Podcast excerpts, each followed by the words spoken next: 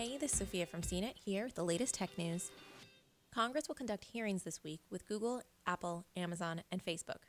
Once again, tech's biggest giants find themselves in the Capitol Hill hot seat.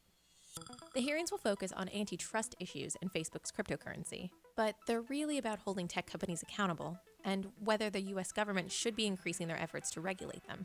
For decades, scrappy Silicon Valley companies represented the new American dream. Average people created multi billion dollar companies from one light bulb moment. Today, Amazon and Apple are worth nearly a trillion dollars each. And Facebook and Google draw users that number into the billions. But that success isn't without scandal. Facebook and Google struggle with questions about privacy, free speech, and election interference on their platforms. Amazon and Apple have grown so large and powerful, some lawmakers say they're monopolies that need to be split up. But while there seems to be a lot of pressure to regulate the myriad of issues within tech companies, lawmakers struggle to agree on solutions and how to move forward. And despite the lack of action, the concern over what to do about big tech has made it to the 2020 presidential campaign trail.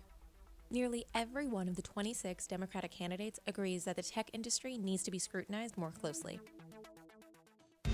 For more of the latest tech news, visit cnet.com.